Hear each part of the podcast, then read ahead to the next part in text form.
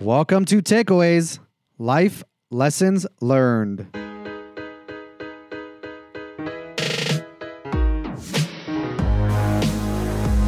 I'm your host, Hayam Mizrahi.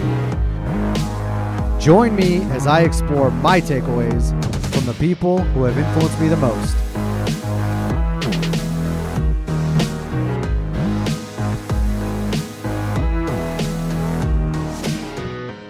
Let's get started. I am here with Doug Roberts. Doug officially is the Nevada partner for Panattoni Development Company. I understand you have 34 years of experience, not 33. Yes, sir. Uh, in your role, you've completed more than 50 million square feet of development, and you've got an active pipeline. We were kind of spitballing earlier, maybe estimating around five and a half million feet that you're currently actively developing. Yeah, it's probably a little higher than that. I think in northern Nevada, I think I have two parks that are probably close to three million just alone. So I think it's probably seven or eight total right now that's sitting in the pipeline ready to go. And anyone knows Panattoni immediately would probably think about industrial, but your experience is uh, not just industrial, as I understand it, office and retail as well. Yeah, I've other than single family homes, I've built all the other food groups, if you will. I've built I call, apartments. them, as, I call them food groups too. yeah, you could. I built apartments with another developer, um, but I'd say 95% of my work has been industrial. I built probably 10 or 15 office buildings, but industrial is what I know, and that's what I really like to do. And so you've been named one of the developers of the decade by NAIOP Northern Nevada. I didn't know that was a thing, but that's pretty cool. You are a member of SIOR, Society of Industrial and Office Realtors. You're the former president and a board member of NAIOP Northern Nevada and a member of the CCIM, I imagine the chapter. Yeah. Yep. Founding board member of Nevada, Northern Nevada Childhood Cancer Foundation, and past president of the Reno Central Rotary Club. You've Correct. been busy. Yeah. I mean, my wife and I have a, a mantra that to, to whom much is given, much is expected. And so we, we try our best to take the gifts we have in life and give back to community. It, it's not always altruistic. Sometimes there's things that, you know, you do good in the community and people recognize that and they want to make sure that you're taken care of and, you know, because you're a valued member of the community. But same token, there's needs that we see and we try to fulfill them best we can. So, lastly, on the intro, I would add you are an intellect. It's my observation of you. Hmm. Um, not everybody agrees with that, but fine. Uh, I think you have a unique brand of, I would describe it as intellectual, dryish humor. All right. I'll go with that one. And you know, I was I was like thinking about this. I'm like, you're the kind of person that I feel like if I had a critical life decision that I needed to make, I would come to you for advice and guidance. Well, that's very uh, that's, that's very nice to hear. Appreciate that. So those are my words and your own words. Tell us who you are and what do you do. Well, I think that's an apt description. I think some of it comes from my father, who was an intellectual, dry humor guy. Really? Uh, I lost him in uh, February, unfortunately. Sorry to hear that. Yeah, it was a it was a it was a loss for the family. He was 87. He was a former college professor, but um, he came from a unique blend, which I think in some ways I do too, where um, he he grew up in a in what I consider the grapes of wrath. If you know that book, Steinbeck's book, where a, a family comes out from Oklahoma during the Depression, and the Dust Bowl. Um, they they get on an old rickety truck and they and the family members make their way from Oklahoma to California and the great im- migration from the Midwest into California. It was a, a big boom for Southern California and, and you know and West Coast in general. But these people had no money, they had no livelihood. They the Dust Bowl and the Depression. You know, not only did the Dust Bowl happen on top of the Depression, um, but but their ability to make a living off the land, which they've always done, was taken away from them. So they had, you know, no sense of self, if you will. So that that movie, I've made my kids watch it. It's in black and white, and most kids hate black and white movies, but it's the story of their dad's, their grandpa's life. Um, so he was grew up in a in a house that valued uh, hard work, and you know he uh, was the first to go to college. Went to Cal Poly in Pomona um, back in the fifties, and then you know he played football there and but I ended up uh, going into private practice in landscape architecture, and then um, I was teaching at Cal Poly, and then he moved us when I was ten years old to our, our family to, to Iowa, and he got a job at Iowa State being a college professor there. So interesting blend there is he was a hard worker and we used to work with his hands and building things. And but he's also an intellectual man at, at a college uh, hmm. environment. And for us i appreciated the fact that you work with your hands i like i was a carpenter i know how to put landscape pipe together and do landscaping and pretty much could do anything when it comes around the house and, and building um, but you mix those two together and development seemed like a really easy thing for me to figure out because it was a lot of things that he did as design hard work, understanding you know how to put things together, and that's kind of how I ended up in the business. So, I guess there's a lot more to it, but that's kind of in a nutshell, I guess. Very cool. You mentioned your kids. Tell tell me about your kids and your wife. Yeah, I'm married to a lovely wife, uh, Shirley. We, have been married for 31 years. Uh, I'll be 32 this year in June. Um, actually, be 31 this year. Excuse me. Um, but we have four children, um, uh, two with, from my first marriage. Um, my my oldest daughter Nikki lives in Iowa. She has four children. My second daughter uh, Jennifer, she lives in Davis, California. She's got five children, and then I have a daughter Brianna, works for the company in Denver, and then my son is in the U.S. Navy, and he's 22 years old. So Brianna works for the company Panattoni. Yeah, That's she she yeah. she really came on. She graduated from college at, at Nevada Reno, and she um, this is a time during COVID where I was doing a lot of work across around the country for a particular client, and I needed somebody kind of pulling together all the pieces because we had a lot of a lot of work going, and we needed somebody to be there to coordinate things and help us keep track of all the data and job information and what was going on. So she came in as an as a coordinator for that particular client. Has since developed uh, developed into more of a development manager role, where she's working at other national accounts for us. So she she's not my direct report, just for obvious reasons, mm-hmm. but she she works in the Denver office and um, is learning the business. Whether she likes it or not, I don't know, but I think she does. Um, but yeah, she's been the company for I think three years now. Very cool. Yeah. So your grandfather clearly. Oh yeah. Yeah, nine, nine times. Yes. Oh, wow. Yeah. yeah. Youngest is seven, oldest is twenty-one. That's yeah. a big range. Yeah. Yeah, I wanted to ask in your bio, it talks about that you're a founding board member of Nevada Children's Cancer Foundation. Yeah, Northern Nevada. Northern Nevada, yeah. excuse me. How yeah. did you get involved with that? Why did you get involved with that? Well, so my wife grew up in Eureka, California, on the North Coast, and she had a, a friend who was moving up from Sacramento um, into Reno, and she was a board member of an organization in Northern California that helped kids with cancer. And in, in Reno, in particular, we looked around at okay, what can we do to kind of help and be involved in something? We noticed it wasn't an organization that was helping kids with cancer in Northern Nevada, so we thought there was a void to fill. And um, we took the organization in Sacramento and started a second chapter, if you will, in Northern Nevada. And that was, I think, in 2003 or four. And then that morphed into joining forces with another organization called Angel Kiss, which was a monetary. They just gifted um, money to families with, with uh, childhood cancer. And then ours was more hand on. We were more um, involved in fundraising activities, advocacy, things like that. You know, kind of like we had a staff and trying to get more information to the community and, and help families with a lot of different, both monetary, but also uh, helping them to kind of through the through the journey. And so we melded the two organizations together in 2009 and formed Northern Nevada Childhood Cancer Foundation.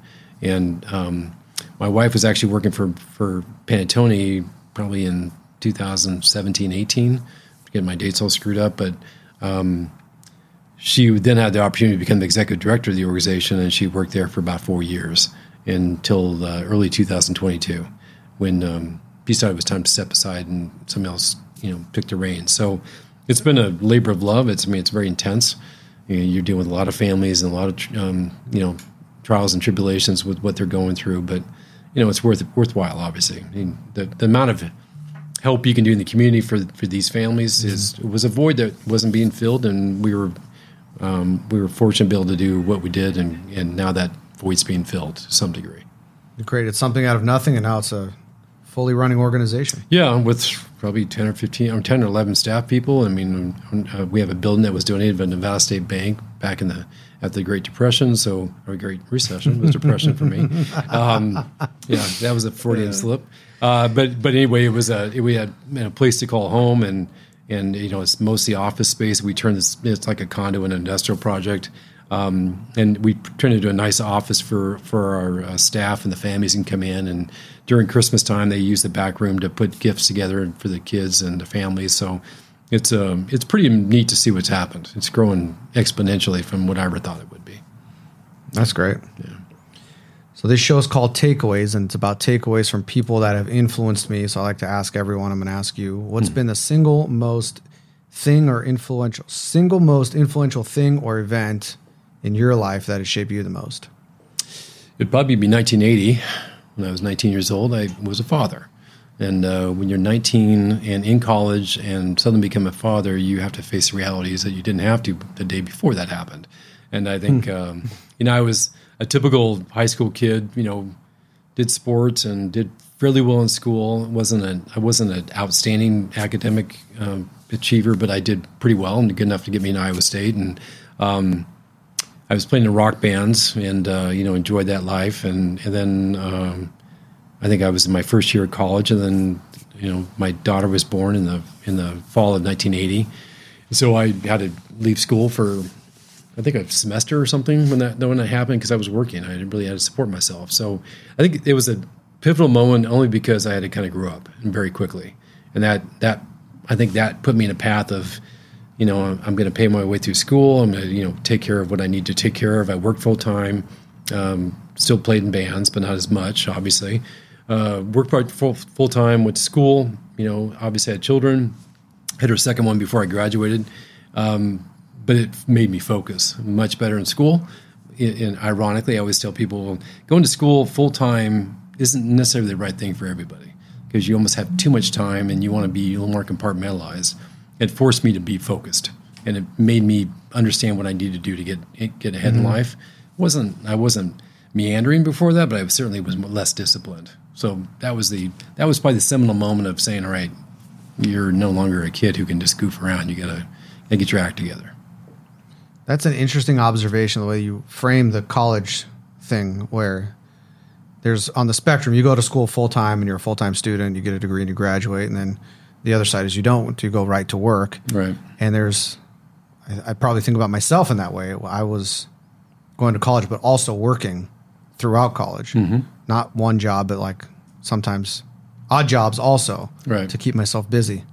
That's I never heard it framed like that actually. Well, it makes you manage your time better, right? You also appreciate the fact that you know going to college isn't just uh, it's it's not a give me from somebody. You you got to work for it, and and, mm-hmm. and and, and some people works for it just going full time school. I mean, it's not it wasn't for me obviously because I had both sides.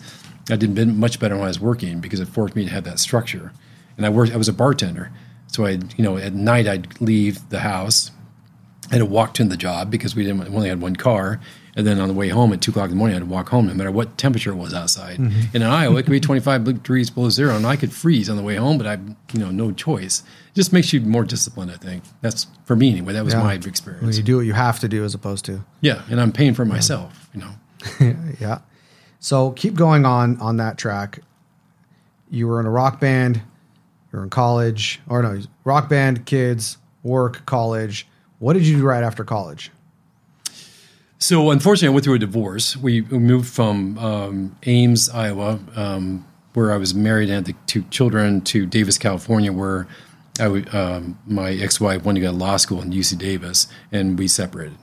Um, and so I, I was going to go out to Sacramento to work. Uh, I was a sociology major.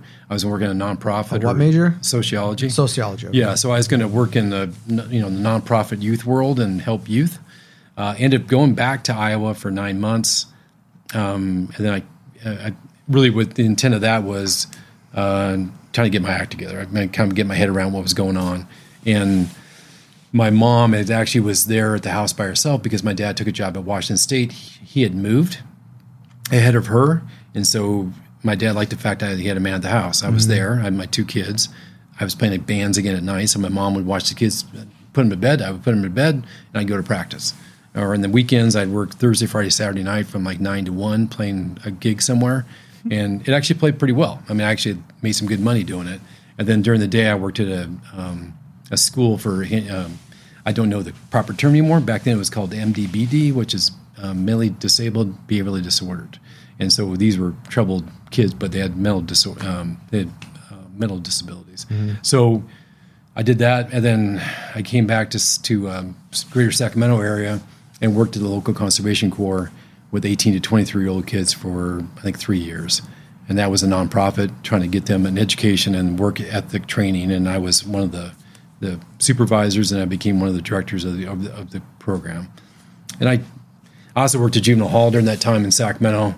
Um, I was doing bodybuilding, so I was quite large, and so they put me in some of the big the big units so I could be mm-hmm. intimidating. That was kind of the way they did it. Um, these were these were pretty violent kids, but you're still a man, and they're not. So it was you still have that you know rapport that you could at least say, hey, you know, don't mess around. But um, and then that was in till '89. Then I uh, approached a local developer in in um, Sacramento. I tell people quite candidly, I was tired of being poor. I needed to make some money. I, I, mean, I was just kind of getting by, and he gave me an opportunity. That was 1989 when I got into development, and I just asked him for a job. And a month later, he gave me one, which was shocking, but. So I remember in talking to you, I thought like corrections officer was in my mind. Yeah, close. And it was that that's the juvie juvenile hall, right? Yeah. That's yeah. what where I made that connection. Because yeah. I thought about going into law enforcement at the time. Juvenile hall was it was great because I was exposed to it, and I I learned about you know criminal justice in, in college because that was one of the things I was thinking about going into, and you know whether it was probation officer or you know being a police officer or you know some kind of youth advocacy program where I could you know help the kids who were coming out and having some problems. Um, and after juvenile hall, I kind of felt like I was in jail too because you come in, you can't leave. Not you're going to go out and run some errands. I mean, you're in there from eight hours and that's it. You eat lunch there, you eat dinner there, whatever you're doing. So I, I kind of felt it was limiting. It wasn't something I wanted to do full time. Mm-hmm. Um, and full time being correctional officer in a prison or whatever you're doing, um, you, you, just have to. I kind of figure, I wanted more flexibility, I guess.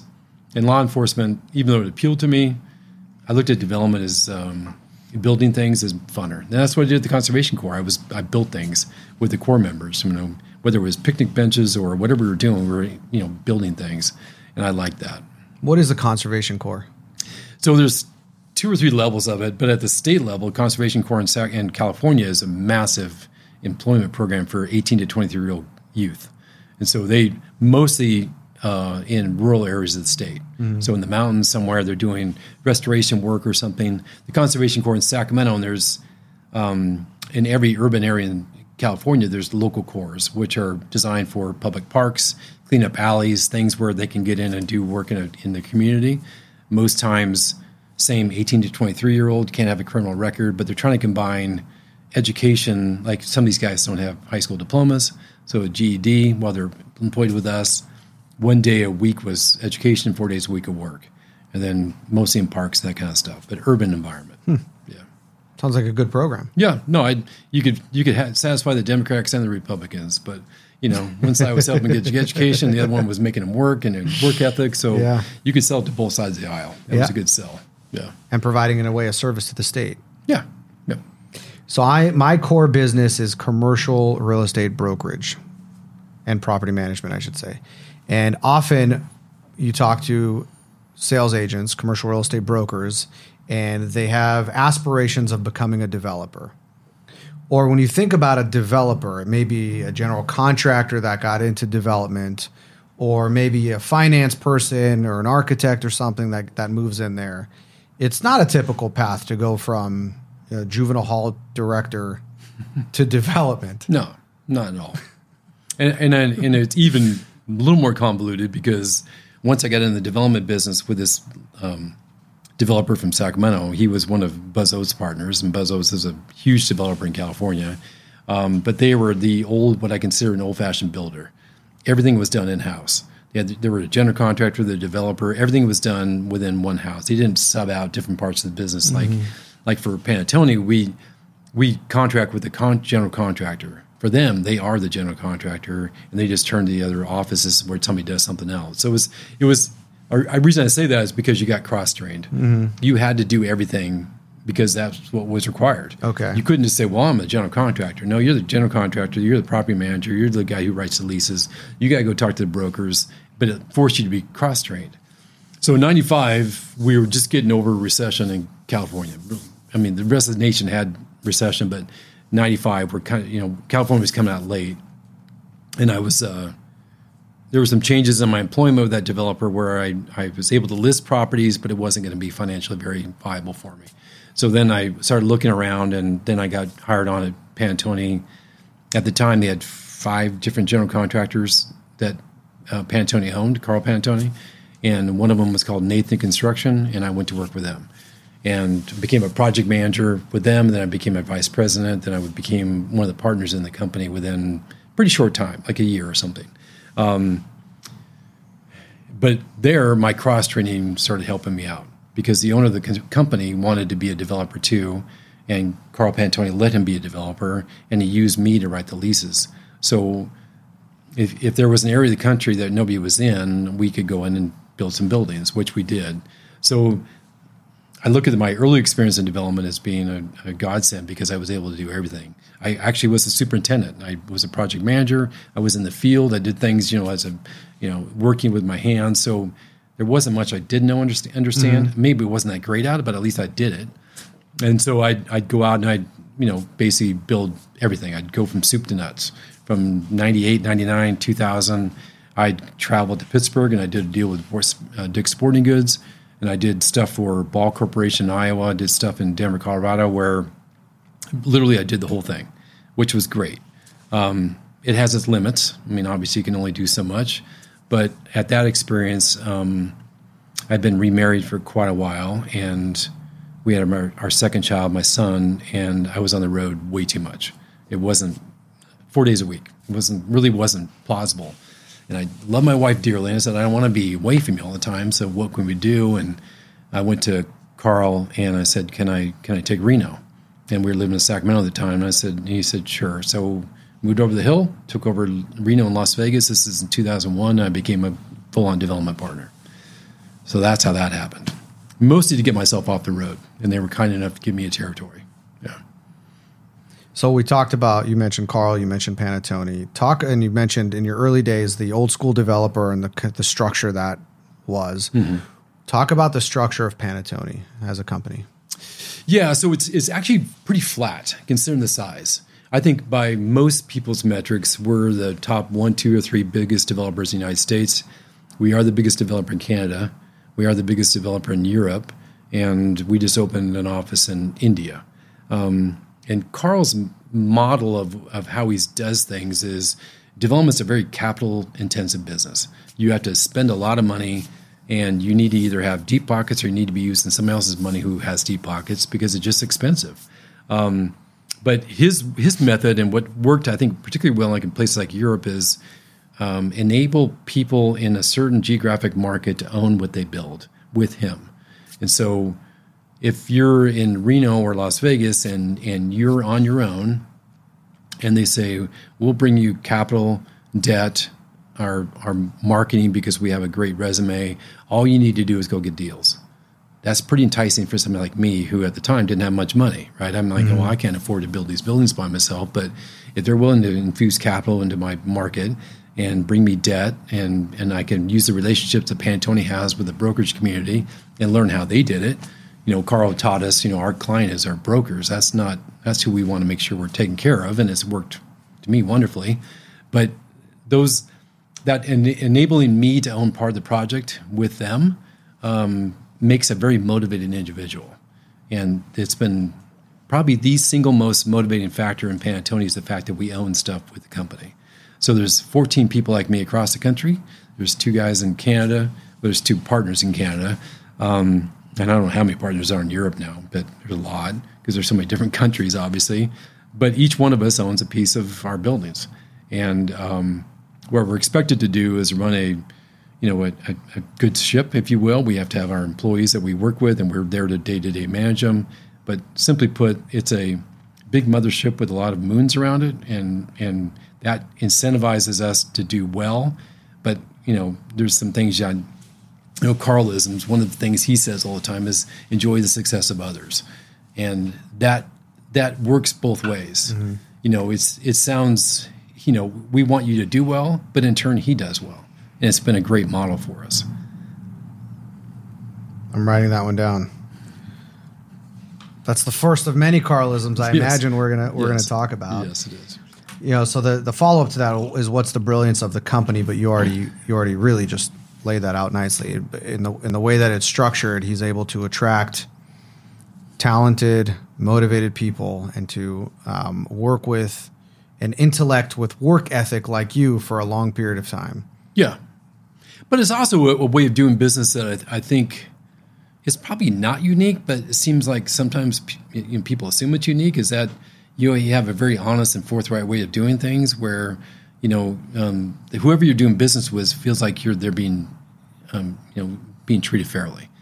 If and I always I remember this because you know I remember Carl saying a few things early in my my career with him is if you have a few dollars left in your budget and you're doing a building for somebody, give them the money back in some kind of improvements to the building, which seems like intuitively like a business person says I want to keep my expenses low and my profit high and make sure that I'm you know um, grabbing every dollar I can. He doesn't think that way because you, you, get repeat clients mm-hmm. or you get a satisfied client and the broker says hey that's pretty cool. He got you know put in a water feature and he didn't have to do it because he has some extra money in the budget.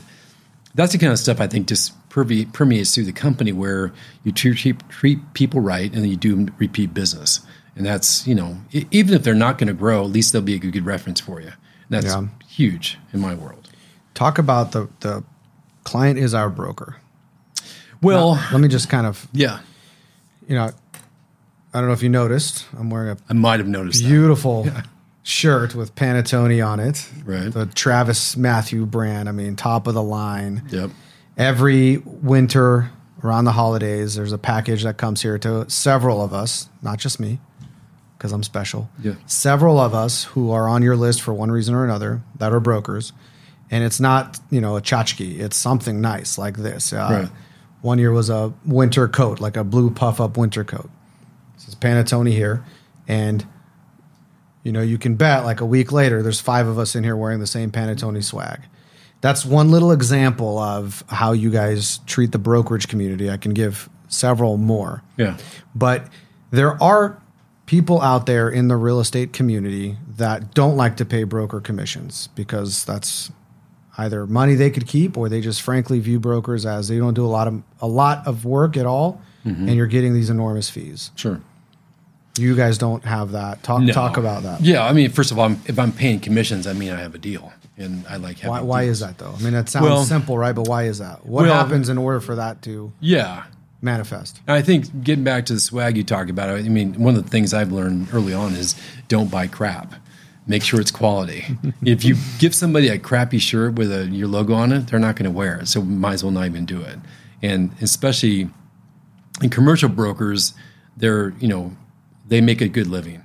If if if they're going to wear crappy clothes, then you're just insulting them. So I think for me, I always want to make sure Columbia jackets or you know Travis Matthews shirts or whatever it is, buy top of line. Make sure that it's good quality stuff. But I think when it comes down to the brokerage community, there's there's a inherent incentive for a broker who is not getting paid until the deal is done to be your advocate. In other words, they're not going to do something that's not going to be fruitful for both of you in the long run. If they're if if they're doing all this work for a for a tenant to place them in a building and you get to be the recipient of that tenant, all that work they did means nothing until that tenant's in the building. So why would I not help um, a business out if they're not getting paid because they're only incentivized by that commission to help them on that route to make sure they get they get the at the end of the day they get paid. And I think you look at it as it's a it's a service that first of all I get to enjoy the success of others because somebody's getting paid for a service they're giving to me, and and the fact that most cases in this day and age most tenants are represented by a broker.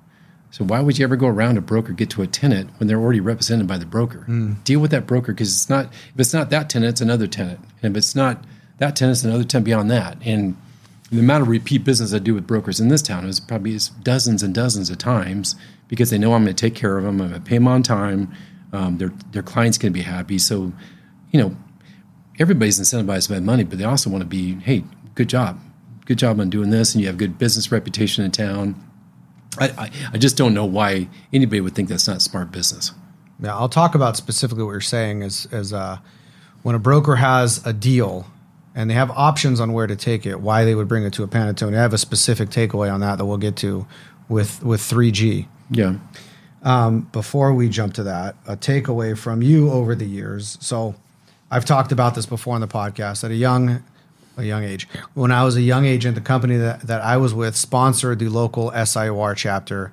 SIOR is one of the commercial real estate associations, and the chapter meets monthly, like most associations. This one's a little different in that it's a small group by design. They don't want, you know, the masses in there. Mm-hmm. The SIOR agents in our market that earn the designation are really the top whatever percent, one percent or five percent of all the agents in the market. They really are the the deal makers. And the format of the lunch is there's always a sponsor. So like a Panattoni or some other developer will sponsor the lunch, and for that they get airtime, and they get to talk about their projects or deals that they're doing to this group of movers and shakers.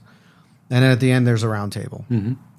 So I remember one of the very, very first SIOR lunches where now Panattoni is the sponsor. What a difference there was in, in the presentation. It wasn't, uh, I'm taking up the entire 45 minutes I have to talk about, this is you, to talk about you and your deals. It was, hey, at a very high level, here's what we have going on. Here's uh, what we'd like to do with you. And then you immediately shifted into, I think at the time it was some kind of trivia, like Panattoni trivia. And if you answer the question, here's some quality stuff that we are giving out and creating fun and excitement. Right. So that was one takeaway and uh, how you guys present and, and show up in the market as opposed to others. Um, you mentioned Carl a lot. Talk about Carl.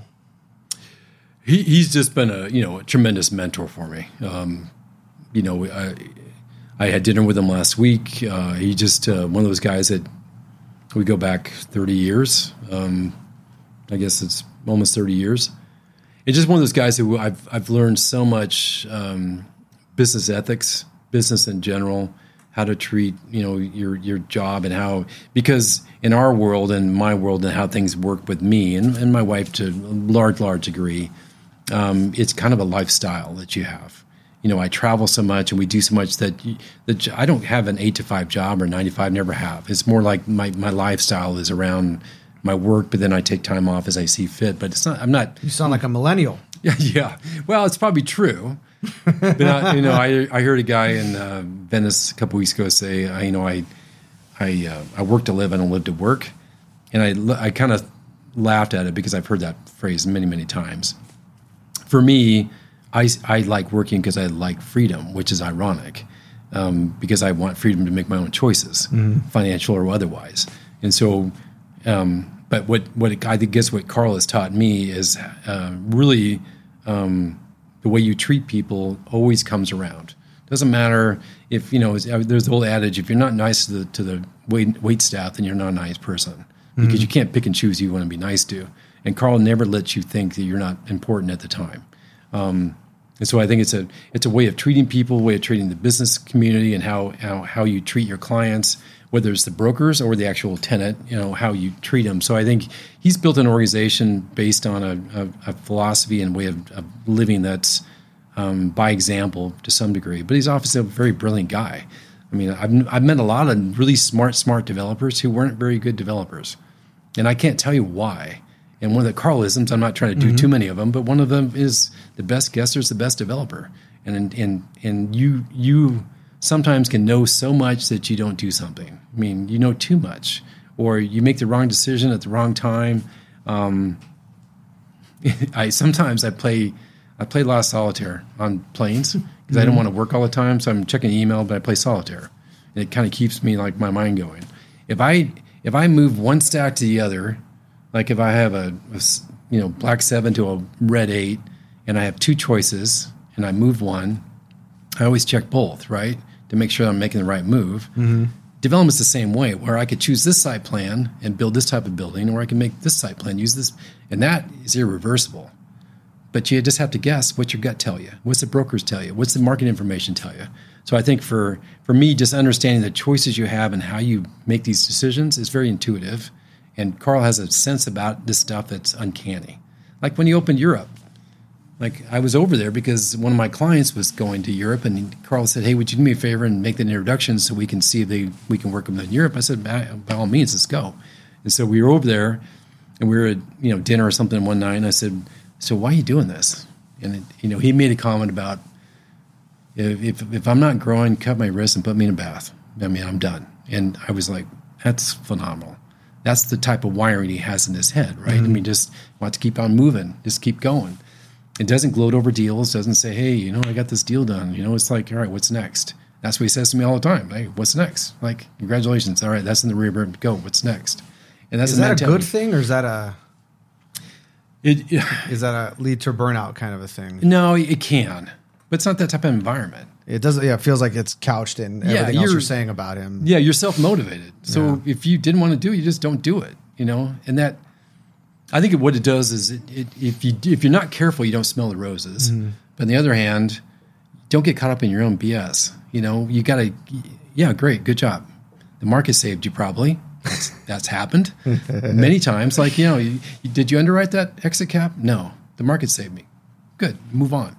So it's almost like don't get up in your own. Don't think too much about yourself and how great you are. But you know, you, you must be good, but you know, don't gloat on it. You Mm-hmm. move on. So that, that's one of those. You know, you can be you can be self-aggrandized and you kind of step back and say, eh, you know, I made a good choice, had some great partners, things worked out, let's move on, let's let's go. But that's that's just kind of what I learned from him, I guess. Yeah. And again, you mentioned brokers are the clients. Why wouldn't it be that? You know, the occupiers that you're working with are the clients. It's not mutually exclusive. It's not a binary choice. I mean, to me, It's both. Yeah, I, my, that is my end client. Is my I got to take care of that tenant, mm-hmm. and it, you know the e-commerce company we talked about offline is is my client. And but that broker, in that in that's this case, there's a major brokerage firm that represents that particular client. They want me talking to the to the end user because it builds that rapport mm-hmm. that they know and they can trust me. I'm not going around them. You know, we're gonna we're gonna take care of both of you. So I think as long as the tenant's happy, the broker's usually happy it's not always the other way around. The broker's happy, the tenant could be upset, but but if the tenant's happy, the broker's usually happy. So you you got to watch out for both. But I may not do 15 deals with the tenant. I'll do 15 deals with the broker. So no matter what situation is, I want that broker to be happy till they call me again. You know. You know, we're, t- we're talking about it in, in the sense of the broker has a company that needs some development and then they bring them to you. Right. There's also the broker knows about a land opportunity or a building that can be acquired and they can take it to, you know, the usual suspects Yep. and you want to be the usual suspect, so to speak. Just be in the conversation. Yeah. Yeah, and I remember at that SIOR lunch that I mentioned where you guys gave your presentation, you talked about this concept of the triple play. Mm-hmm. I don't know if, if Panattoni invented that or what, but that's where I first heard it. So All right. by my book, it's it. yours. Yeah. So ta- talk about what is that? Well, so the the the broker in an ideal world can get three commissions off of one transaction, and it's not selfish. It's just the way it works. I mean, if the broker represents me in the land transaction, there's a land commission. If the broker represent, represents me in the lease transaction, there's a So leasing you, you buy the land and then you're going to build a building. Right. And then you have a building to lease up. yeah, So that's the second piece. and then I gotta sell the building. Well, And then you have to sell it to whoever. an investor that's not you, basically. Yeah. So if we're if we're in a what I call a merchant build situation where we build the building, stabilize, and sell it, that's merchant build. And so those are three three uh, transactions. Um, we don't always do that. Sometimes our capital partner wants to keep it, promote us out, we get paid, and we we go away. Um, and sometimes we build it and we want to keep it, but that's the nature of the triple play, and it's it's worked well because obviously, you know, it's three transactions and one is a pretty good deal. And so there are people out there that might say, "Well, listen, broker, you're going to get three times three three opportunities for compensation, so you're going to have to discount me on each one along the way." Not going to happen. Why? Think of all the money you could save. because I want to worry about the next deal. That's the part of that not gloating. Move on. Yeah, it's. I think Carl would kill me if I ever said I want to discount a broker's fee. Yeah, unless it was outrageous. But no, you you pay a market fee every single time. That's what you got to do, and I'm happy to do it. And over time, this is where I'm I'm going with this. Over time, you guys have a reputation for if if I as a broker have a selection of people that I could take an opportunity to because of that, because of the transparency, because of the way you deal with people that you you know, if there's extra money in the budget, you're going to roll it back to them and I know that you're if not the first call among the first calls. Well, that's great. That's my that's my intent. I'll, I'll as long as I'm in the group, I can hopefully win the business, but Yep. don't win them all. That's the that's the takeaway basically from Yes. uh, from Panattoni. So um, early no, it wasn't early. Mid two thousands. We're in Las Vegas, Southern Nevada, global Great Recession. I was a young agent. One of my coworkers said, "Hey, NAIOP is this association for developers. They've got this thing called the Developing Leaders Institute." I wrote you a letter of recommendation. Here's the application. I already filled it out for you. All you have to do is sign it and send it in. Don't think about this too much, Chaim. Just do it because it's good for you. And I took her advice and I did. And that was about the time when I first came in contact with you, aside from the presentation that you gave, where I didn't know you, but this is now where I start to get an opportunity to know who you are. You were one of the presenters of the Institute. So the Institute was a 12 month curriculum, the development process A to Z, and they brought real life people that are actually doing development to teach the classes essentially, ranging from finance to design to site selection to construction to all that stuff. Yep. At the time in Las Vegas, we were one of four cities in the entire country that was ground zero for commercial real estate defaults and, and all that. So it was pretty bleak out there. There was a falling, there was a catching a falling knife. No one wanted to reach out and grab it. Um, everything was frozen. Yep. Real estate went from private ownership to either uh, people sitting in cubicles in Irving, Texas, that are called special servicers, or it went back to the bank. And there was this period, a prolonged period, where nothing, literally nothing was happening. Prices were still going down. No one wanted to act because they didn't want to be the statistic, the dummy that you know went first, but then kept kept moving. But then you did. You found a project. It was a Buffalo Business Park, if I'm not mistaken. This is about 2009, August 2009 is when it closed. I think you bought it from Nevada State Bank. Yeah. It was Buffalo 215, I think. Yeah, so in the southwest part of the valley, it was. Um, I think there were what six buildings or eight buildings already built. There were I think there was eight industrial, four office buildings. eight industrial, And four office, and there was some excess land. Yep. And you made a play. You bought it from the bank. Mm-hmm. And at the time, again, there's there was like virtually no deal velocity happening in the market. So part of what we do is we track deals, who's doing what, because those are market comps and buyers and sellers and all that. And it and it felt like to me it was a much more intimate time in our industry because everyone was. I mean, there isn't much going on, so we're all talking more about what is actually happening to try to figure out how we're gonna make a living. And you and go you go and do this, and so it was like all eyes on you. And the, one of the cool things about our industry, and I don't know how it is in other markets, but it feels like in Southern Nevada, there's a lot of just openness and transparency, a lot of discussion in the NAIOP circles and the SIOR circles where people are sharing mm-hmm. for the benefit of the industry. Sure. And you were talking about this deal. And I remember you said something to the effect of, you didn't say the best guesser is the best developer, but you said, I'm making a play here and I'm either going to be really brilliant or I'm going to fail miserably. And you knew that Yeah. in a way.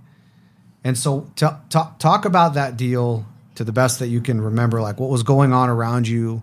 Why did you make that decision? What were some of the things you took away from that? Yeah, so and, you know, we all. I mean, I think we all knew in 2007 and eight that it wasn't going to end well. If you were at, at all aware, and to your to your credit, probably your time in the business wasn't that long. Correct. For me, I would have no excuse not to know what was going on because I should be more aware of it because I've been in the business for so long. At, at that time, um, it was probably 20 years in the business, so I. It was one of those things where I said to myself, way too many stupid things are happening for this not to go. It's not going to end well. Whether it's going to be a huge crash or some kind of cyclical system that's going to kind of you know wind down slowly. My bet was on a crash. I I just looked at it and go because 2008 came around. I think there was a couple, you know, Bear Stearns happened the year before, but there was a couple of things that happened in 2008 that just got me like, ugh. And probably the biggest one was Lehman in September of 8 mm-hmm. That's that's when the beginning of the end. And I saw it kind of like spiraling. You can see the stock market going up and down, thousand points a day. And I remember talking to my wife, said, you know, it's going to get kind of brutal. We just need to kind of buckle down. And 2008 is when I first learned about what's called margin calls from our lenders. And we were capitalized much, much different before this than we are now. We're much more institutional in nature with our capital. Before is a lot of uh, private money and you know ways we did things were a little bit different. So margin calls were basically trying to um, rejigger loans to the, the value of the of the um, of the asset.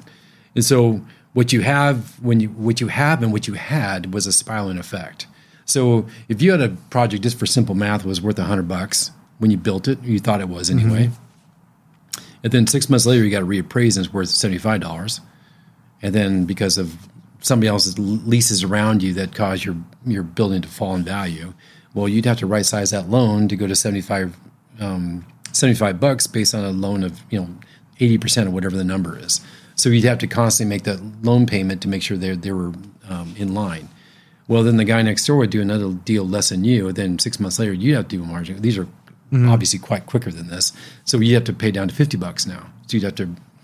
So when you say pay, literally you're taking money, you're you're writing a check to the lender to keep your ratios correct. Correct. Yeah. If And you, it could even be that your building is not your leases aren't going down, but Right. because the market comps are saying that the values are down, you're having to write a check. Yeah, I think I think most people in the residential world, if they never dealt in the commercial paper, whether it's commercial loans, it could be a UCC commercial loan to a you know for manufacturing for their inventory or whatever plant they're doing.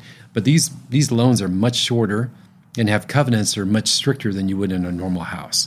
If you had a five hundred thousand dollar house and it was worth three hundred thousand, they didn't make you do a loan margin. You just keep on paying it. In the commercial world, it's much different. You constantly have to be mark to market. That's mm-hmm. how they operate.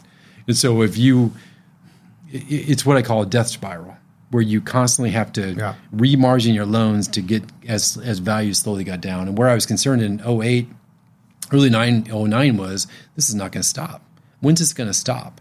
When is there going to be a bottom to this where the we have to go down any further? Because eventually you're taking all your cash and you're throwing it out to loans. And then after a while, people in our position or other people's position, they forget it. Just take it. I, I'm not going to make any more payments. And that's, that's where um, the death spiral and what happened with that is why there's so much capital to be infused in the system by the Fed because banks didn't have any money left. They didn't want to lend to each other. They didn't trust each other because of what happened with Bear Stearns and Lehman, and the system kind of ground to a complete stop. You know, it was a credit freeze. Um, so, 08, late 08, early 09, into the summer, um, we were the victim of margin calls and siloing assets to make sure that the bank could grab something if they needed to pay back something else. So it was a brutal time, personally and for the company and for the country, obviously. It was horrible.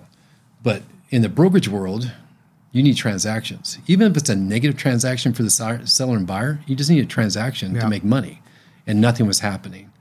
By the time August of, o- of 09 came around, I finally got to see something on the other side of the ledger. In other words, I would have been over here getting my teeth n- n- kicked in.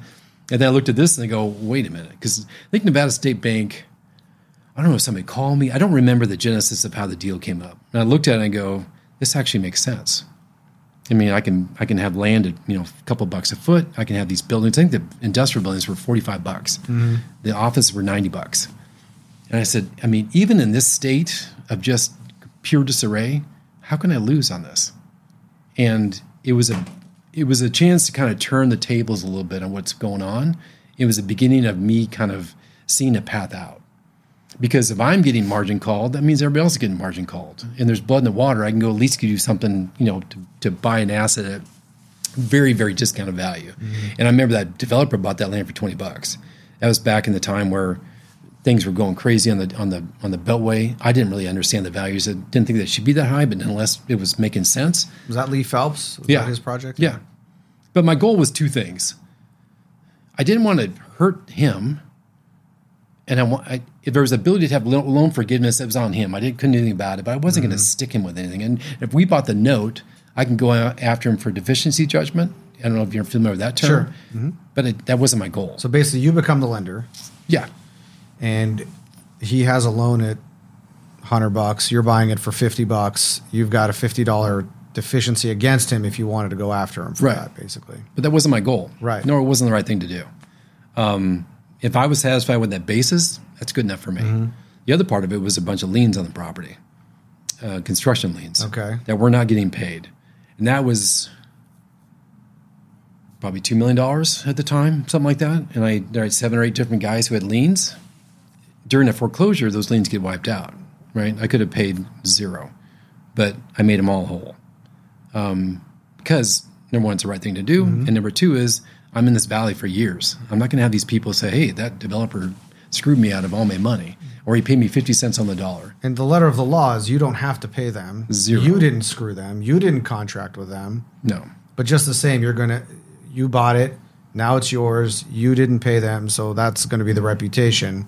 Right. And another Carlism. This one I remember. No dead bodies. Is that right? This one, no, no dead bodies. Right. Yeah. Is that where this would come into play? In a way, It wouldn't. no? It wouldn't. That was a forward dead body. Forward. So we found a dead, we found a dead body before we even started, Yeah. and I I didn't want to be that guy mm-hmm. that said, "Hey, sorry, guy, you know you- you're out of luck," because it's it's not just you know they didn't do anything wrong. They leaned the job like you're supposed to do, and the recession hit. And how would you feel if a developer as prominent as us basically said, ah, "You're screwed. Sorry, nothing I can do about it." Um, in the long run, ironically, not one of them ever called me and thanked me, which I thought was kind of weird. It wasn't like I was looking for any kind of the attaboys, but it would have been nice to get a call. But in the long run, And by the way, can I, that's a takeaway too. yeah, Like it's okay to thank somebody from time to time. Yeah, by doing sending the- you money, yeah. When even if it's owed to you. By the way, Yeah, it didn't Thank have you to. for payment. By yeah, way. but I know by reputation and people talk. To your point, everybody was talking back then that people heard that we took care of these people, so Mm-hmm. it was a good move. And and again, it was the right thing to do, and, and kept us our reputation intact. A dead body to me, when he says no dead bodies, if we sell a piece of property or property rather, a finished building or whatever it is, six months later we have something come up, that's a dead body where did you know about this? Yeah, I just didn't take care of it. That would be a non-starter. You you you don't do that. Everything needs to be nice in a bow. And I, I have a uh, I have a picture on my wall of a it's a character of me and two guys from our construction company that we work with now, and it's me with gum on my shoes, and the guys are back there trying to scrape it out, right? Because I say I don't want gum on my shoes when a deal closes. I don't want to hear about it six months from now. It's gum on my shoes, and I don't want it and they always joke about it. But I always tell them, whatever you do when I sell a building, no gum on my shoes. I don't want to have to worry about it. Same principle. Yeah. All right, so Buffalo Business Park. So that one turned out actually really, really well. Um, it it was in when we bought it in 09, I just wanted something to do to keep me in the game, you know, because financially I wasn't hurting like everybody else is. We were still, you know, making a salary and I could afford to live. And it wasn't, it wasn't, it was a bad time for net worth, but it wasn't bad time for living. That makes sense. I lost a huge amount of my net worth, but I could still live. And I was okay. I had low debt. I didn't, I wasn't levered up on a bunch of stuff. So I was fine. But I wanted to stay in the game because I got to come out the other Your side. Your car wasn't getting repoed while you're at the office. no, I that didn't was have- happening back then. Yeah, absolutely. to a lot of people. But thank God I didn't have any debt. Yeah. I didn't have car loans. I didn't have a home that was levered way up. So it was, again, I, I always say I'm, I'm blessed, but um, I, I just want to be there because Carl says, uh, you know, you, we always come out stronger out, out, out of these recessions. It calls the hurt a little bit. We kind of come out stronger. So I was like, oh, I hope that's right. But I wanted to at least be hanging around the hoop. When things got better, I could be there. And so we ended up um, doing a lot of work in the properties, just kind of getting them up to snuff. There was just a few things that need to be cleaned up, um, you know, from a legal standpoint, the parcels, whatever it was. Then we started selling them off one by one. Um, and probably for the most part, I remember now you'll probably go, oh my God, wish I had that stuff back. We'd probably sell them for 75, 80 bucks, um, which was almost doubling our money. Um, and then the office buildings probably didn't do as well of a margin. But then we had the land we used for build to suit for US Micro. Right. And that's one of my proudest buildings. That's a gorgeous building. It had nothing to do with the design, but the way it turned out is very eye catching. So I remember, I think I remember. You correct me if I'm wrong. When you were talking about this back then, that was how you saw this project. You can buy the thing, buy this thing with some existing buildings that you can then turn around and sell, make some money on. But really, you end up with this beautiful rectangular parcel Yep. of land. Yep. And I, I, still think it was an interesting way to look at something. Yeah. But in, in if, even if it wasn't like a huge moneymaker, it wasn't huge, but it's good. Mm-hmm. It kept us in the game. And that was like half my battle was like, I just want to be relevant, whatever that means. Yeah. So I'm here, I'm doing work, I'm still in town.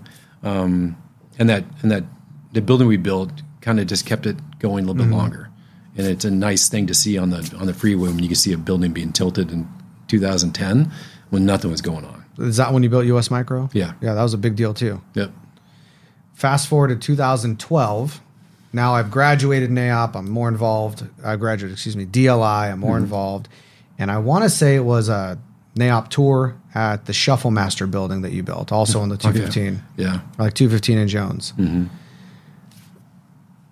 I still, as, uh, correct me if I'm wrong, if my memory's right, for the timeline, this was, again, one of the only buildings being built.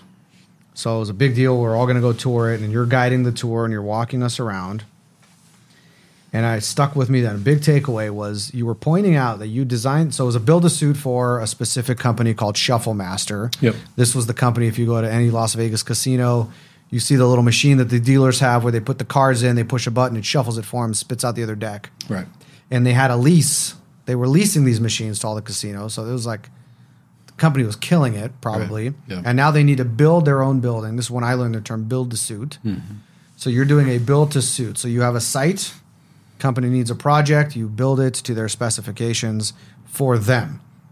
And I emphasize all that because as you're walking us through the building, you were pointing out specific features in the design that you insisted on that if this building ever needed to be changed, it could be changed for a more general use. Is that can you fill in the blanks there?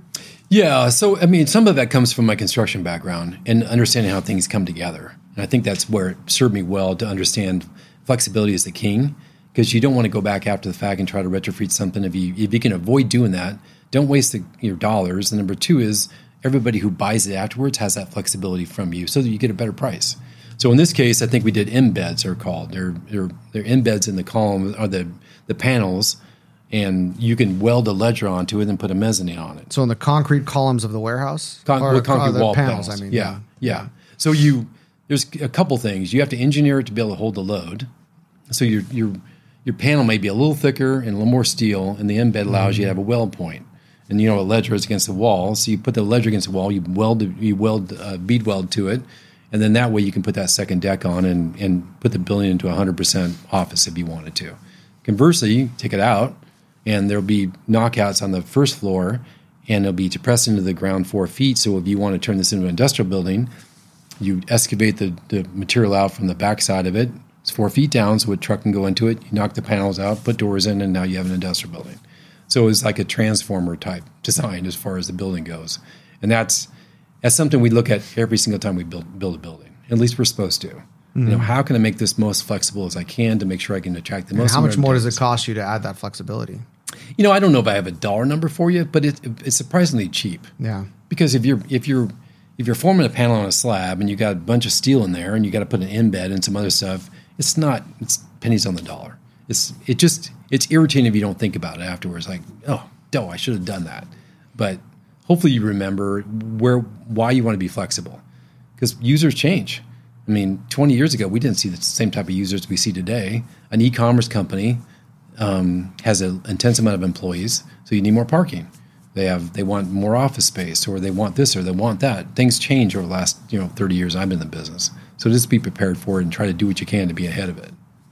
So fast forward, I'm at a company called MDL Group, and we were in a building that the co-founders built on Jones and Desert Inn. So one co-founder is a CPA. CPA firm's downstairs. The other one is Carol from MDL Group. So MDL is upstairs. Okay. And we were bursting at the seams. We needed to move. We looked just like any other user. Well, what what would we lease if we were to lease? If we were to buy something, what would we buy at the time? It's probably around 2016, I want to say. Replacement cost on a building was about where we could just build it new. Mm-hmm. Like the only building we really looked at strongly for our size and where we wanted to be, which was the Southwest, was off of Rainbow. But by the time we bought the building and did the TI we needed to for ourselves, we're back to replacement cost. So we shifted and said, well, let's build something. We bought this parcel where we are, and we go and design this building. And it's 11,300 square feet, designed for us. And I could show you where, if we had to demise this thing, it's two walls.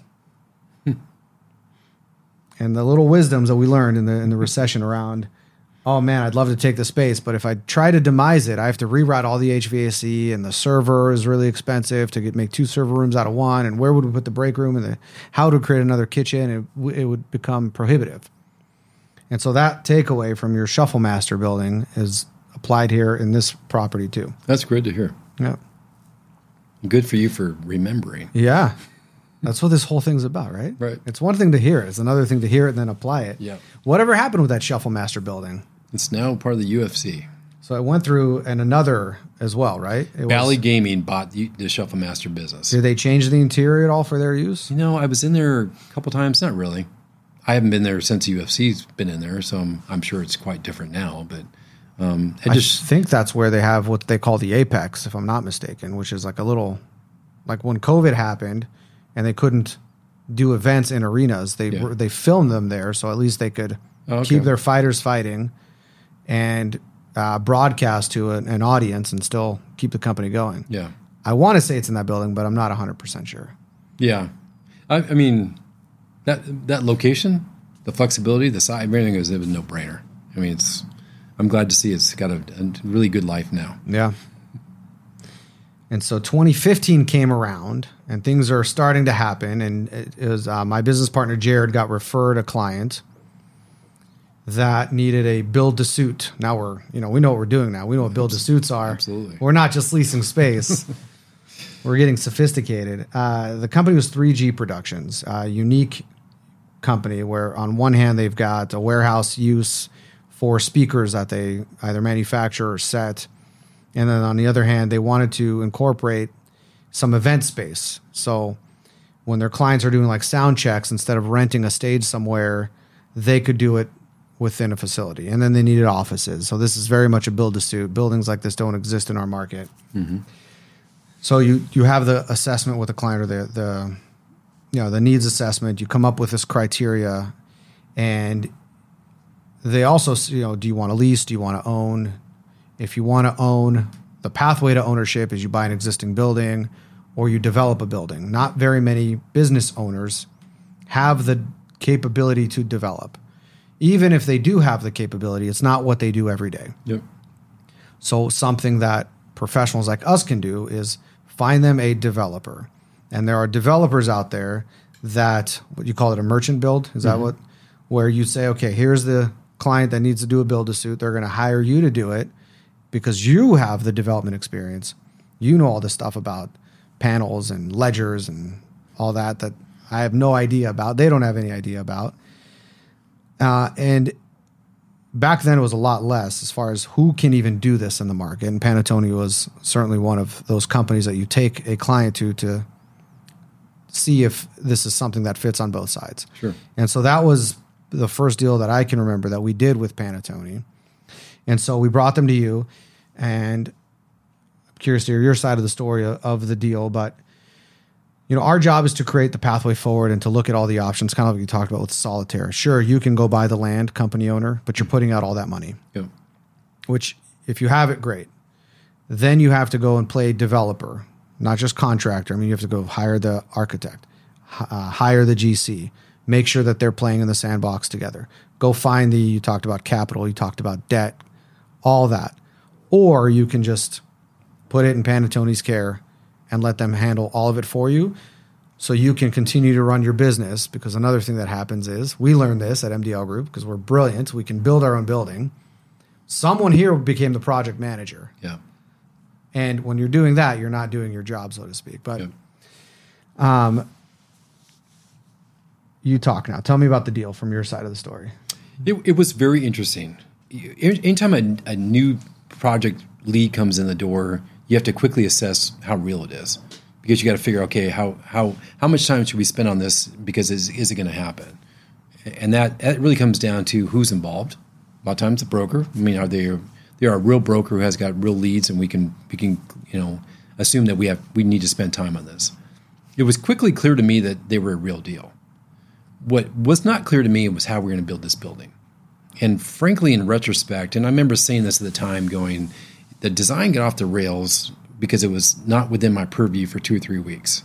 They kind of were off doing their own thing. Well, we're going to do this, and I think um, one of the gentlemen was an architect. Remember? Mm-hmm. And so, uh, architects' visions aren't always in line with what budgets and how we actually do things in the field. Because I got the design back, and I was like, "Oh my god, this is not going to work." So I remember sitting them down. And I say, um, the cheapest building has this, has a few things. One of them, it's rectangular. I don't need a lot of ventilations in the wall. I don't need I need one plane on the roof. In other words, I don't need a lot of different roof heights on the top of the building. You got to make this much simpler. Whatever happens inside the shell, um, that's your business. We can figure that part out. We need to simplify the shell design. The site they got was so compelling, such a great site. Infill, just the way that it was laid out I was like, this is a They great really find. good broker with the site selection. Yeah, it was tremendous. I mean, I was I, I was impressed, Yeah. and the price per foot was like wow. Um, there was some obviously some hurdles on the entitlement side. As a few neighbors not too happy with this. Oh, that's right. I forgot yeah, about but that. but it got through it. Um, I think that one in particular. There's there's some people you just like working with. And those two guys were great people, and they had a really cool business. I'm a musician myself, obviously from our early conversation. So what they did for a living was fascinating to me, Mm-hmm. and the pictures the people there and what they want to do with it. But as I talked about before, flexibility and ability to turn this into a market building was always my top concern. If this is not rectangular, single, you know, everything has to be like, all right, it's got to be an office building at the end of the day. The way the you, when you walk up the building, it looks like an office building. Yep. Even though it has a dock on one side. Um, I did a building in Reno, a couple buildings for Bally and another company where I put docks in the back. I hid them so well nobody even knew it. And that's what I was looking for here is how can I make this look like an office building, but not be an office building? And I think we got there at the end, but it was it took a lot of pushing and pulling to get get where the building was going to be, and I and I had to convince them at the end of the day, you as the tenant and slash future owner, you need to be fully engaged with me that we have the aligned interest. I can give you a better re- rent if I know the building could be converted to something else later. If you buy this, you need to know you could you have an exit strategy. You can get out of it and have a building that was normal, quote unquote, at the end of the day. Even though it was really unique space, I think at the end of the day, you walked in, it was a wow factor, really cool. They had a roof deck on top that he wanted. Yep. But the process is always iterative. It always can be talking to make sure that whatever um, visions they had could be could be realized within brackets.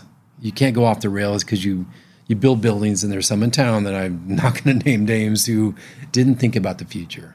The buildings are so specific that. Ill-conceived? Yeah, they, well, you can't be so. That was another one of my takeaways from me back then. Ill, Ill there was uh, ill-timed, ill-conceived, ill-located, yeah, I remember that. and you can deal with ill-timed, but not ill-conceived and ill-located. Right. Yeah, Is that a Dougism? that's. I'm writing that down. All right, sorry. Go ahead. yeah, you can you can uh, the ill conceived is a death knell, but um, but I think at the end of the day, that build to suit was it was fun, good people, um, and you know, if you do a you do a project like that, uh, the brackets of a of an option, a purchase option, keep the developer in check. You know, because otherwise the market whims could come in and like we had two years ago. Imagine the cap rates that people people are paying the option to purchase. The developers are going, oh, if I didn't have this mm-hmm. purchase option, I could sell for this much, but that's life. Yeah, and so where we ended with that was you guys bought the land, you built the building, they were a tenant, and they had the option within the contract to buy it at within a window of time. Yep. And ultimately, they did. They went to their bank and got an SBA loan, Right. or whatever kind of loan they got, and bought it from you, and then they owned it. Yep. And then as the story played out, they needed to sell the facility for business purposes and, and did and found a buyer which worked for them. So the whole flexibility piece that you helped them understand was important ended up being pretty important. Yeah. Yeah. I'm glad to hear that. Yeah. Yeah. Good people. Yeah. How about those for some some takeaways anchored in deals? I like it. So we talked about um, some Carl isms. Enjoy the success of others. Uh, no dead bodies. Is, is no jerks one of them too? 100%. What does that one mean? You don't employ jerks and you don't work with jerks. And if you do work with a jerk and you want to fire him, you can fire him. In other words, you have a client that you don't just don't want to deal with, you have permission, no matter what the cost is to the company of not working with them. And that's a very, very important thing. We have that discretion to say, I don't want to work with this person, they're not a good guy, so or a good woman or whatever as I um, but we also internally you, sh- you don't have jerks working for the company because it reflects on everybody. Yeah, and that's that's a tried and true ism. I've seen it. Sell two, keep one. Is that one too? Yeah, I was. It was probably more in the early days where capital constraints led you to have to have that ma- mantra. You, it's hard to keep buildings. Um, Buzz Oates was the king of it. I mean, Buzz was a he was a bombardier during the war. I mean, old fashioned guy, salt of the earth. Um, he's a legend in Sacramento. I mean, and legitimate legend. But his he would get enough cash up to build a building, put a loan on it, take the money out from the building, and go build another one. He'd just repeat this over and over and over again. And I think when with Carl, you know, it was as a matter of was there enough capital in our in our deals to sell a building, get enough capital out to go build the next building mm. or two buildings, whatever. So it's it's that mentality of recycle your capital all the time. You live or die yield wise and return to you as a person as a profession on leverage, which during 08 and 09 turned out to be quite a problem because if you're so highly leveraged, you got to put your capital back in. Mm-hmm. So we try to keep our leverage low now because we learned that lesson. But it makes a big difference on your IRR if you're highly leveraged because your cash is so small relative to your profits. But you know, I think for us now, we're the capital structure is such that we don't have to have that mentality as much. But it certainly, personally, it made sense to me to to be somewhat conservative and not get over leveraged. Yeah. What's another Carlism? Well, one time we were on a plane, and I remember him saying, "It's better to be down here wishing you're up there than up there wishing you're down here." Hold on, you're on a plane. It's we're better getting to ready be, to take off. Uh huh. It's better to be down here wishing you're up there than up there wishing you're down here. Oh, is it like a delay in takeoff? Yeah, because of weather. Yeah. And so yeah. Okay, I got it. Yeah, that's perspective. That one stuck with me because I would in the airports. People, we just take off, and I always remember, yeah, not always that great, you know, because you're up there top, hitting, you know, you're through the turbulence. Like a calming. It's like a calming thing. That's like calming wisdom. Yeah. You got all this anxiety because you, you we gotta go, we gotta go. Yeah. You know what? Might not be the right time to go. Yeah, discretion. if you're up there and you wish you weren't. Yeah, yeah. Um, I think there's like ten of them. I've but the rest of them are kind of escaping me now. But um, I'll probably think of them. I don't know. Well, you mentioned it, Doug. I want to switch to Dougisms. Okay. You mentioned one about um, not having gum on your shoes. Yeah, that one I use a lot. I also, when I'm talking to a client, I say to them, trust me to be honest and trust me to be competent. If you're not both, it doesn't do you any good. So you got to be honest, but mm-hmm. if you're not competent, it doesn't do you good. If you're competent and you're not honest, it doesn't do you good. So I always put those together as my quote unquote sales pitch, which I don't really, I don't, I try not to be a salesman, mm-hmm. but those are two things I try to say to people. Um, and I do joke about low expectations is the secret to life because in a lot of ways it's true. You know, if I always try to have a high bar, but if I don't succeed, at least I, you know, I tried. But you know, it's it's more of a joke than a reality. But so again, I'm at a SIOR launch hearing you. I think you're on a panel this time, maybe not presenting, and you made that comment. In a way, it was a joke in yeah. your in your dryish humor. And I think you've said, you know, I tell my wife the secret to was the secret to happiness is to have low expectations. Right. It's pretty true. yes, it is. Every day. Yeah. Yeah. Yeah. Any other Dougisms? Oh, I probably have some. Uh, I don't know. Um, I'm king of puns too in my house. I do a lot of puns, which uh, you know I think it's a sign of intellectual capability to be yeah. able to think of those quickly. But you know. is that a, is there a difference with your puns and than the typical dad joke? Oh, not at all. No, they're same same, same stupid stuff. Yeah, yeah, nothing unique about it. What about your dad? You mentioned your dad at the beginning. Did he have any sayings that he would always say that stuck with you? Uh, he's folksy humor folksy way of saying because his dad was Oklahoman, so was his mom, and mom's from Texas, and you know, and I haven't talked enough about my mom because you know my mom is a huge part of my life as well. But I think he was more folksy in the way he did things. He'd, he'd say "house of ever," which I thought what, what a weird thing to say, but he just had more of a. What does that mean? It's kind of like, however, you know, like I don't know why he put the words together, but it was like one of his silly things he used to do. um, but you know, I, I he he loved guys like uh, you probably don't know Jerry Clower. He's a Mississippi um, kind of a folksy type guy, like Andy Griffith. You know Andy yep. Griffith, like that. And so he, that that just kind of that um, just normal guy, you know, humor. And I'm not not sexist at all. It's more like just just you know that working humor that he used to bring to bear. And you know we just in conversations at the dinner table. He loved the um, of the Roadrunner commercial. I mean, the Roadrunner cartoons, mm-hmm. which kind of drove you crazy after a while because you know the you know Wiley Cody never caught him. Um, on the other side, my mom I always thought I was smarter than my dad, which is my dad was a professor, my mom was a sharp one because she, you know, she grew up in an era where dad said you can go to business school for two years and then that's it. You know, she's he's not going to pay for college for her, but she's you pay her in pay her in Scrabble or some other board game, Trivia Pursuit or whatever. She's amazing what memory she has, and when, but she's the calming force in the family. She's always the um, never spoke ill of people, just kind of bites her tongue. Just says, you know, just lets you know what she's thinking, but she's not doing anything mean. She's just a very kind person. Um, and with my dad, I think that was a very, very positive trait with her because my dad could be kind of volatile sometimes, but um, you know, she's she's by herself now, but she's she's still a pretty good driving force in the family. Everybody, you know, gathers around her, you know, just to when we get together. But is she um, up north with you? She's in Reno. She moved there about five years ago. But my my brother's in Davis, California. My other brother's in St. Louis, and my sister's in Columbia, South Carolina. So having us all together, we were just in this past Easter. I got in from Europe Saturday, and Sunday morning they were at my house because we were all there, you know, gathering for with with my dad's stuff. So um, that that I mean, having a good strong family. My my my dad, mom, and dad were married for 66 years. My wife's family, um, mother and dad, have been married for 60 plus. I can't remember exact. So pretty unique having both sides married that long. You and Shirley are halfway there. Yeah, but it's a good example. Yeah. You know, it's sometimes in marriage you just.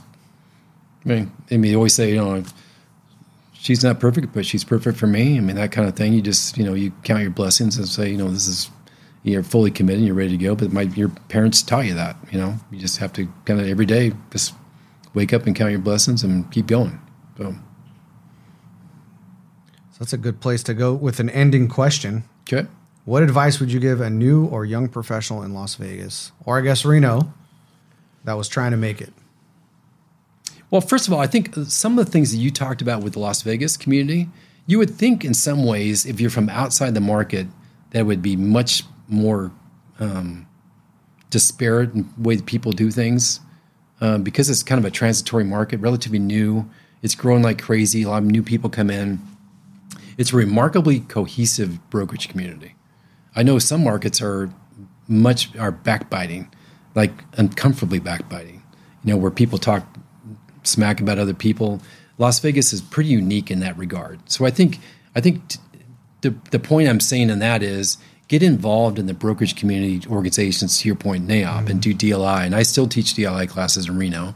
I, I always do the first one, which is great because I get to get the big overview and and I like I like that because um, selfishly these are these are my future clients.